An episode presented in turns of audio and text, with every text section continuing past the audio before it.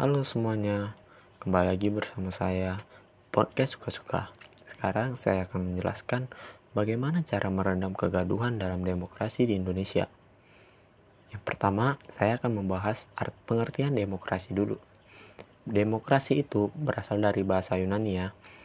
Yang pertama, arti kata demos itu adalah rakyat dan kratos itu adalah pemerintahan atau kratein yang berarti memerintah. Demokrasi. Maka demokrasi ini dapat diterjemahkan sebagai rakyat yang berkuasa atau berdaulat.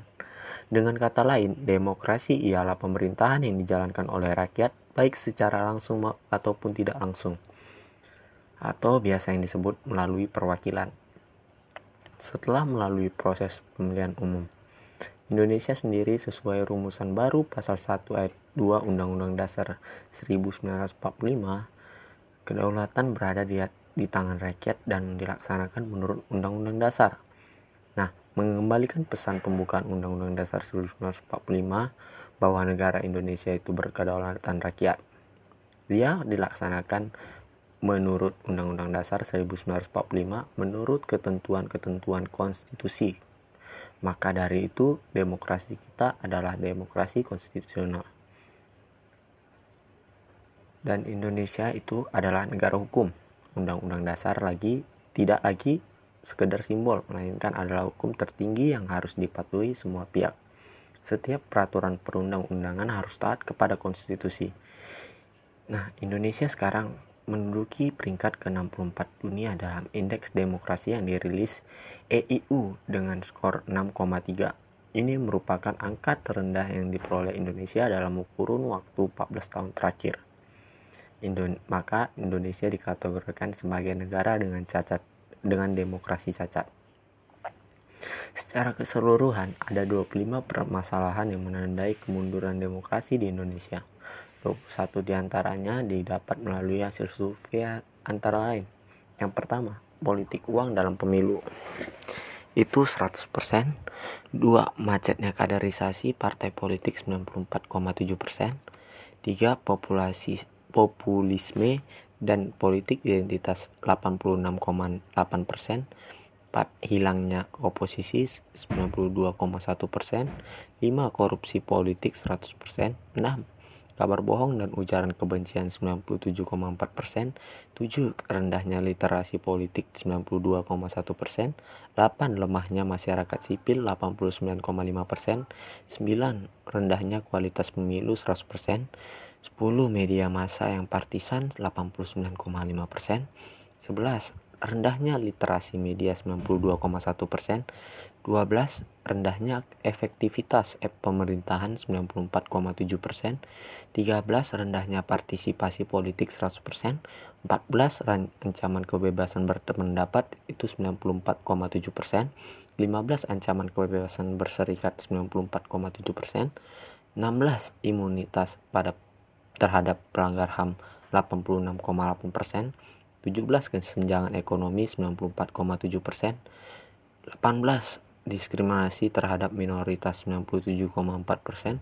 sembilan belas toleransi atau anjuran terhadap kekerasan sembilan puluh empat koma enam persen, dua puluh teror cyber terhadap kelompok kritis sembilan puluh dua koma satu persen, dan yang terakhir adalah kriminalisasi kelompok kritis sembilan puluh dua koma satu persen. Sekarang saya akan memberitahu bagaimana cara meredah kegaduhan tersebut dalam demok- dalam demokrasi di Indonesia. Pertama, uh, itu pernah uh, disebutkan oleh seorang yang pernah menjadi nomor satu di negeri ini, yaitu S B Y atau Susilo Bambang Yudhoyono. Uh, dia menawarkan lima hal fundamental untuk mengatasi ke- kegaduhan politik tersebut. Dengan demikian, bangsa Indonesia bisa melakukan penghematan energi politik dan energi sosial yang mendorong kemajuan dan kejayaan Indonesia. Yang pertama, fundamentalnya itu adalah sistem politik. Nah, yang kita anut itu sebenarnya sistem pres- presidensial. Tapi dalam praktiknya adalah semi presidensial dan semi parlementer sehingga terjadi kegaduhan. Jadi yang pertama itu uh, sistem politik kita, sistem presiden, sistem presidensial itu harus sesuai dengan uh, dalam praktiknya. Yang kedua, fundamental kedua adalah Undang-Undang Dasar seribu sembilan ratus empat puluh lima. Ia menyebut, beliau menyebutkan Indonesia adalah negara kesatuan yang berbentuk republik. Namun dalam praktiknya, Indonesia justru menjalankan desentralisasi yang luas dan otonomi daerah. Fundamental yang ketiga adalah hubungan negara dan rakyat. Hubungan negara dan rakyat yang berkaitan dengan kewajiban dan tanggung jawab, karena semua berpendapat bahwa H A M itu penting. Namun ada juga yang berpendapat bahwa kewajiban dan tanggung jawab itu harus seimbang. Terus tuh ada fundamental keempat adalah sistem dua kamar. Maksudnya adalah antara D P R D dan D P D yang dalam praktiknya masih berkesan satu koma lima kamar karena peran dari dan kewenangan D P D masih kecil, karena itu perlu segera ditata ulang untuk keseimbangan sistem parlementer yang ada. Fundamental yang kelima adalah perlunya penataan hubungan untuk lembaga dengan fungsi yang sama. Perlunya penataan hubungan untuk lembaga dengan fungsi yang sama seperti M K, M A, M K, K Y. M A itu Mahkamah Agung, M K itu Mahkamah Konstitusi, dan K Y itu konstitusi yudisial atau pro dan atau Polri, kejaksaan, K P K, sehingga tidak terjadi perselisihan dan perbedaan pandangan yang menghabiskan energi. Nah, cara kedua itu berdasarkan tiga pilar, yaitu ada parpol, partai politik, terus setelah itu ada kebebasan sipil serta penegakan hukum. Yang pertama, peran partai politik sebagai kekuatan penting penyangga bangunan demokrasi hari demi hari makin digerus oleh rayap-rayap yang membuat lapuk dan keropos, sehingga mudah patah dan hancur. Organisasi penghimpun kekuasaan bernama parpol masih dihinggapi problem feodalisme atau oligarki yang membuat kita tidak berkembang. Nah, jadi eh, yang partai politik sekarang itu sudah makin banyak dirusak oleh ulah politisinya. Uh, seperti banyak di dalam partai politik itu terjerat skandal korupsi kekua- atau kekuasaan demi biaya politik dan memperkaya diri. Nah, itulah makanya uh, partai politik ini harus dibenahi dulu, karena ia adalah penyang- kekuatan penting penyangga bangunan dalam demokrasi.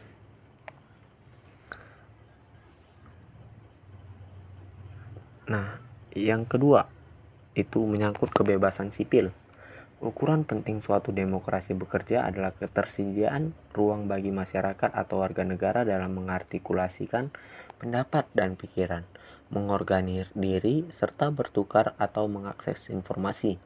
Jika masyarakat sipil dapat tumbuh berkembang dan kuat, maka akan mampu mengimbangi negara dengan elemen-elemen masyarakat politiknya. Setelah itu ada penegakan hukum. Secara normatif, hukum merepresentasikan garis batas dan hubung dalam kelola kekuasaan, baik di diaras negara maupun masyarakat. Melalui hukum, kekuasaan demokrasi itu diasahkan, diasahkan. Karena itu, hukum dipercaya sebagai salah satu instrumen pokok untuk mengatasi sengketa agar mencapai keadilan. Adapun cara lain, Uh, seperti pelaksanaan pemilu misalnya perlu diperbaiki. Setelah itu ada money politik, itu juga harus dicegah. Intimidasi dalam pelaksanaan pemilu juga harus dicegah. Terus tuh kerjasama antara penyelenggara pemilu dengan kontestan itu juga harus dihindari, dan perlunya transparansi pemerintah terhadap segala aktivitas pemerintah pemerintahan lebih mengutam supaya lebih mengutamakan kepentingan rakyat dan selalu menjunjung tinggi nilai-nilai Pancasila dan Undang-Undang Dasar Negara Republik Indonesia tahun seribu sembilan ratus empat puluh lima dalam berdemokrasi. Sekian dari saya. Mohon maaf apabila ada kesalahan. Terima kasih atas perhatiannya. Selamat malam.